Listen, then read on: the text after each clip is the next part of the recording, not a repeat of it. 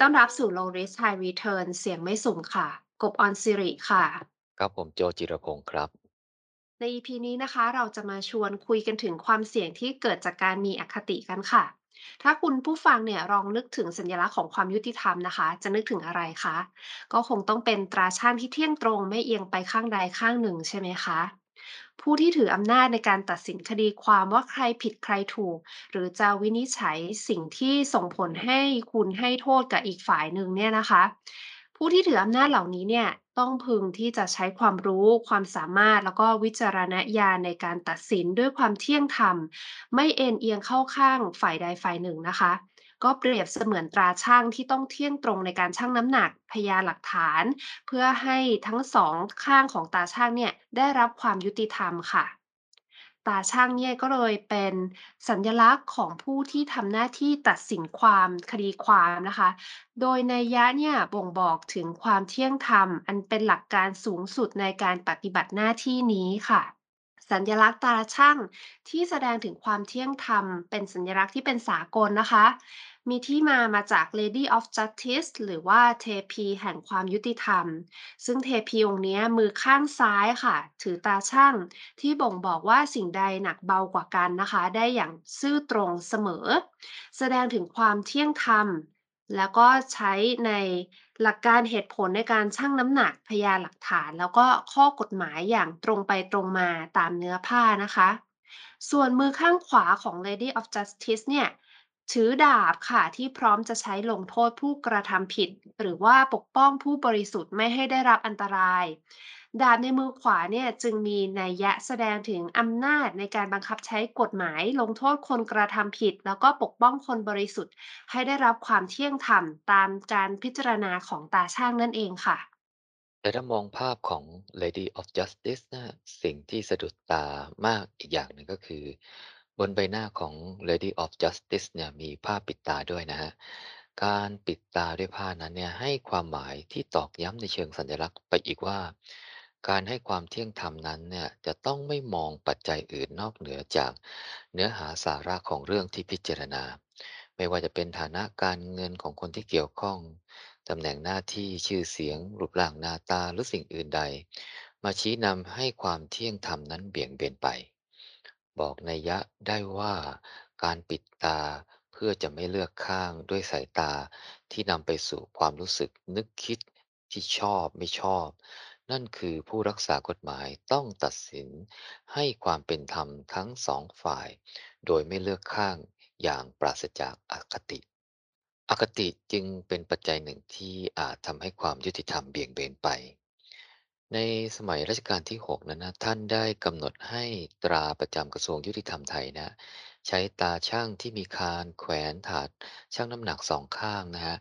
ที่เรียกในอีกชื่อหนึ่งว่าตราชูนะฮะโดยมีคำอธิบายว่า ตราชูคือเครื่องช่างให้รู้หนักเบา แปลความตามนัยยะถึงความรับผิดชอบในการพดุงความยุติธรรม ให้สถิตเสถียรสม่ำเสมอ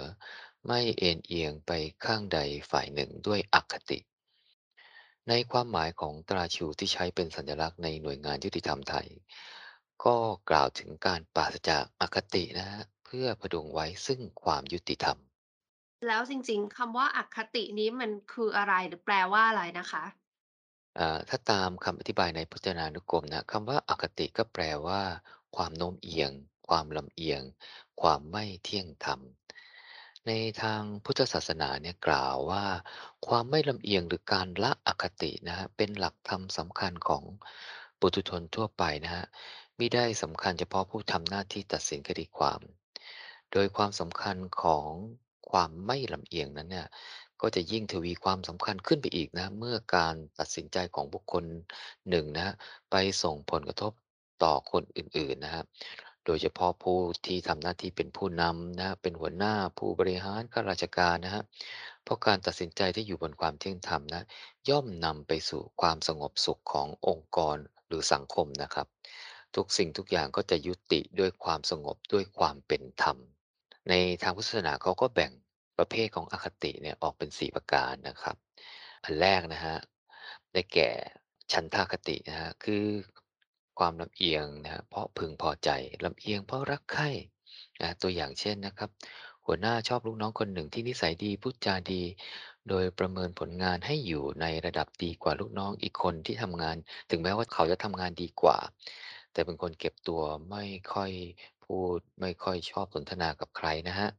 นะฮะหรืออีกตัวอย่างหนึ่งนะฮะก็เอ่อชายคนหนึ่งเนี่ยจะชอบทานมันฝรั่งมากเลย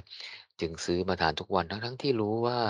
ควรจะเลือกทานอาหารที่ดีมีประโยชน์ต่อสุขภาพมากกว่ามันฝรั่งทอดนะฮะ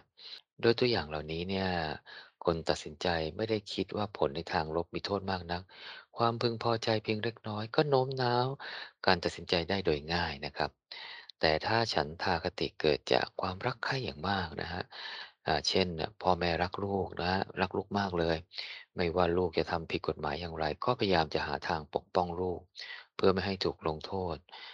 ฉันทาคตินี้จึงไม่สนใจเหตุผลใด ๆ เลย หวังเพียงแต่ให้สิ่งที่รักนั้นอยู่รอดปลอดภัย ค่ะ อคติแบบที่สองนะคะ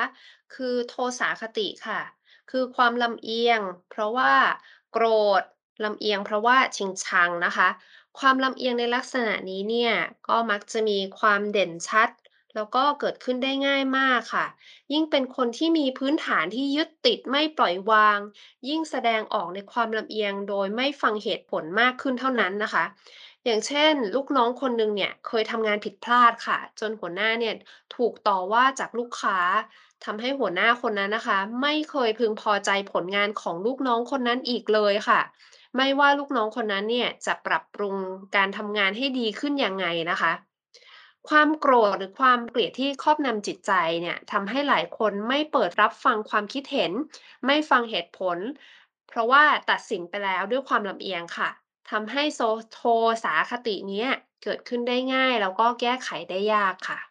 อคติประเภทที่3นะฮะได้แก่เอ่อโมหคตินะครับคือความลำเอียงเพราะความไม่รู้นะหรือลำเอียงเพราะหลงผิด หลงเข้าใจผิดนะเช่นเอ่อเราไม่รู้มาก่อนเลยว่าเพื่อนร่วมงานคนหนึ่งเนี่ยมักจะมาทำงานช้านะจึงไม่ค่อยชอบนะไม่อยากทำงานด้วยนะ แต่เมื่อมารู้ทีหลังว่าเพื่อนคนนี้เนี่ยต้องดูแลแม่ที่ป่วยหนักนะก่อนมาทำงานเนี่ย ความไม่ชอบเพื่อนคนดังกล่าวเนี่ยก็เลยหมดไปนะครับ แต่กลับเห็นอกเห็นใจและชื่นชมในความกตัญญูนะครับจะเห็นว่าความลำเอียงในลักษณะนี้เนี่ยก็จะแก้ไขได้โดยง่ายนะ ถ้าเราทราบถึงข้อเท็จจริงเบื้องหลังนะฮะหรือมีความรู้ความเข้าใจในสิ่งเหล่านั้นมากขึ้นนะฮะเราก็สามารถใช้เหตุผลในการตัดสินใจใหม่ได้ดีขึ้นนะฮะแต่ความไม่รู้นั้นนะหรือความหลงผิดนั้นเนี่ย จะคลี่คลายได้ง่าย ก็ต่อเมื่อมีคนชี้นำนะฮะ หากไม่แล้วเราก็อาจจะมัวเมาหลงอยู่กับความไม่รู้นะครับหรือหลงผิด อยู่แบบนั้นไปเรื่อยๆนะครับก็จะไม่รู้ข้อเท็จจริงสักทีนะครับผม และข้อสุดท้ายนะคะ คือพยาคติค่ะ คือความลำเอียงเพราะกลัวพยันตรายนะคะ ทั้งที่มีต่อตนเองหรือว่ามีต่อคนใกล้ชิด อย่างเช่น ลูกน้องคนหนึ่งค่ะ ยอมทำงานที่จะไม่ถูกขั้นตอนที่องค์กรกำหนดขึ้น เพราะว่ากลัวค่ะ เคยถูกหัวหน้าขู่ว่าถ้าทำงานไม่ได้ตามกำหนดเนี่ยก็จะประเมินผลงานให้ไม่ดี หรือว่าอาจจะเป็นเด็กนักเรียนคนหนึ่งถูกขู่ทำร้ายจากเพื่อนนักเรียนด้วยกันนี่แหละค่ะ ถ้าไม่ให้ลอกกันบ้านนะคะ ความลำเอียงที่เกิดจากความกลัวเนี้ยนับว่าเป็นความทุกข์ให้กับคนที่ตัดสินใจมากที่สุดค่ะ เพราะที่จริงแล้วเนี่ยไม่ได้อยากจะทำเลย แต่ว่าจำใจที่จะต้องทำเพราะว่ากลัวนะคะ ซึ่งถ้าบุคคลนั้นเนี่ยสามารถที่จะแก้ไขสถานการณ์ทำให้ความกลัวนั้นหายไปได้ ความลำเอียงประเภทนี้ก็หมดไปได้เช่นเดียวกันค่ะ กับการตัดสินใจนะฮะหรือพฤติกรรมที่มีอคติแอบแฝงนะฮะย่อมก่อให้เกิดความเสี่ยงนะครับ เพราะว่าอคติจะทำให้การคิดแบบมีเหตุมีผลเนี่ยลดน้อยลงนะฮะ หรือละทิ้งเหตุผลนั้นไปเลยนะฮะ เพราะหลักคิดอยู่บนพื้นฐานของความพึงพอใจ ความโกรธ ความไม่รู้หรือความกลัวนะครับ ถ้าการตัดใจหรือพฤติกรรมนั้นส่งผลกระทบต่อตนเองในวงจำกัดนะฮะ ระดับความเสี่ยงก็คงไม่สูงนักแต่ถ้าผลกระทบนั้นมันขยายวงนะไปยังอ่อกระทบกับคนอื่น หรือกระทบกับสังคมนะระดับความเสี่ยงก็จะสูงขึ้น จนอาจทำให้ทั้งตนเองและผู้อื่นเดือดร้อนได้นะฮะแนวทางในการละอคตินั้นโดยหลักแล้วก็คือการมีสติและการรู้เท่าทัน เหตุแห่งการเกิดอคติทั้ง 4 ประการนะครับเมื่อรู้เท่าทันแล้วเนี่ยการพิจารณาเหตุและผลก็จะมีน้ำหนักในการนำมาประกอบการตัดสินใจมากขึ้นนะ แต่ก็ต้องยอมรับว่าหลาย ๆ เรื่องก็ยากที่จะกำจัดให้อคตินั้นหมดไปได้นะครับผม เพราะคนจำนวนหนึ่งก็มักพ่ายแพ้ต่ออคติประการใดประการหนึ่ง โดยไม่สามารถจัดการได้นะครับผม ก็วันนี้ก็เราก็มาคุยเรื่องอคตินะครับ ครั้งหน้าเราก็อาจจะหาตัวอย่างอะไรที่ดู เอ่ออะไรนะ แก้ไขอคติของเรามาแบ่งปันกับเพื่อน ๆ ในครั้งต่อไปนะครับ ผมสำหรับวันนี้ประมาณนี้ครับ สวัสดีครับ สวัสดีค่ะ